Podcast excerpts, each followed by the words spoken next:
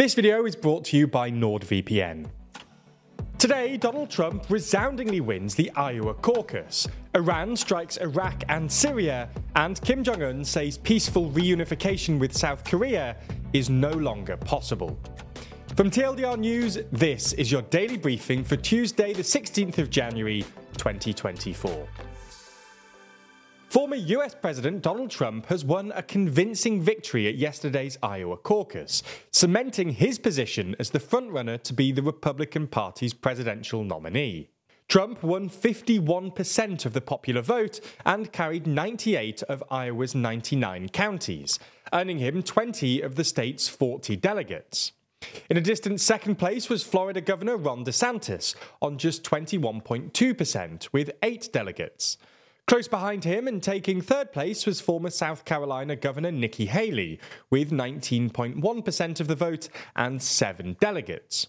Far behind in fourth was businessman Vivek Ramaswamy, who won just 7.7% of the vote and three delegates, a result that prompted him to suspend his campaign and endorse Donald Trump. Trump's victory in Iowa, which is the first state in the Republican presidential primary, was something of a foregone conclusion.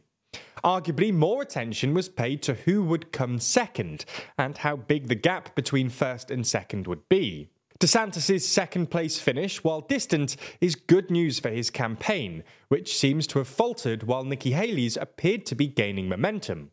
With the Iowa results in, both DeSantis and Haley have vowed to continue their fight for the nomination. The record turnout in Iowa was the lowest in a quarter of a century, largely owing to icy cold and dangerous weather conditions. In addition to this, another record was also set. Trump's margin of victory, 30 points, is the largest margin ever for a contested Iowa Republican caucus. Following the caucus, Trump told his supporters that I really think this is time now for everybody, our country, to come together and added that he thought his Republican rivals were very smart people, very capable people. Attention will now quickly turn away from the Midwest towards the northeastern state of New Hampshire, which holds its primary election on January the 23rd.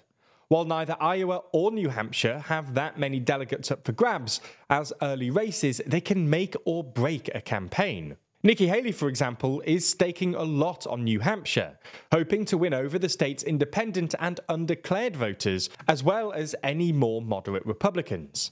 But Trump's big victory in Iowa suggests he maintains his dominance over the party's base, despite his complex legal challenges. There's more on the way, but be sure to subscribe and ring the bell to make the daily briefing part of your daily routine, or just search for us on your podcast app to listen along. Iran carried out airstrikes on targets in Iraq and Syria late on Monday, as the fallout from the war in Gaza spreads and regional tensions escalate. Iran's Revolutionary Guard Corps, or IRGC, said it struck the city of Erbil in Iraqi Kurdistan, claiming to have hit a headquarters of Mossad, Israel's intelligence agency, in retaliation for Israel's assassination of Iranian military officials. It was initially speculated the IRGC was targeting the US military presence or US consulate in Erbil, though this turned out not to be the case. Multiple reports, however, say that the IRGC strike actually hit the house of prominent Kurdish businessman Peshraw Dizayee, killing him and four members of his family. Meanwhile, a separate IRGC statement said it had called out strikes on terrorist operations in Syria, including Islamic State targets which were destroyed. IS's Afghanistan affiliate had claimed responsibility for a terror attack earlier this month in the Iranian city of Kerman that killed more than 90 people. The US has confirmed that no US personnel or facilities were targeted in Iraq or Syria, but called the Iranian strikes reckless and imprecise. At the time of writing, Israeli authorities have not commented on the Iranian strike or claim that an Israeli spy site was targeted. Kurdish authorities in Iraq condemned the Iranian strike as a crime against the Kurdish people and rejected Iran's justification. We move to North Korea now, where Kim Jong un has called to change the North Korean constitution so that it recognizes South Korea as the country's primary foe and invariable principal enemy, having concluded that reconciliation and peaceful unification is no longer possible. Kim was quoted by state news agency KCNA as saying in a speech to the Supreme People's Assembly that, We don't want war, but we have no intention of avoiding it.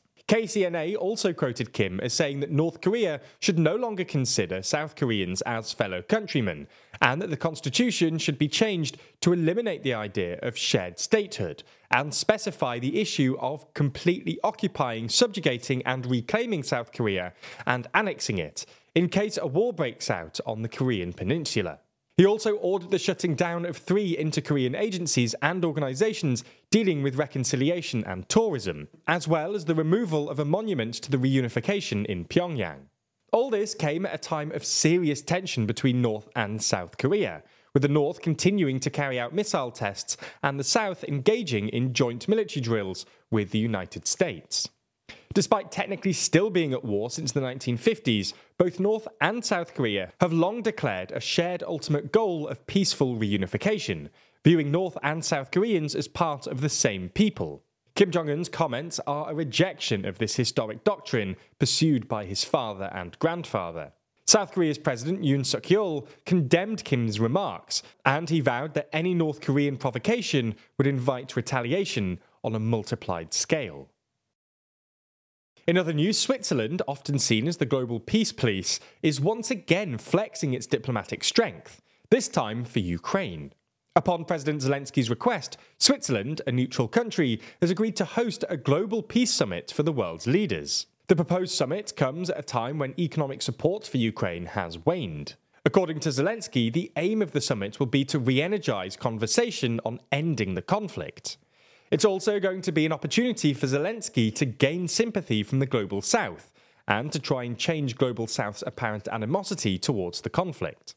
Most countries in the Global South have decided to stay out of the conflict and refuse to pick sides. Ukraine is particularly keen to get China on board, seeing Beijing as a key player in potentially ending the war.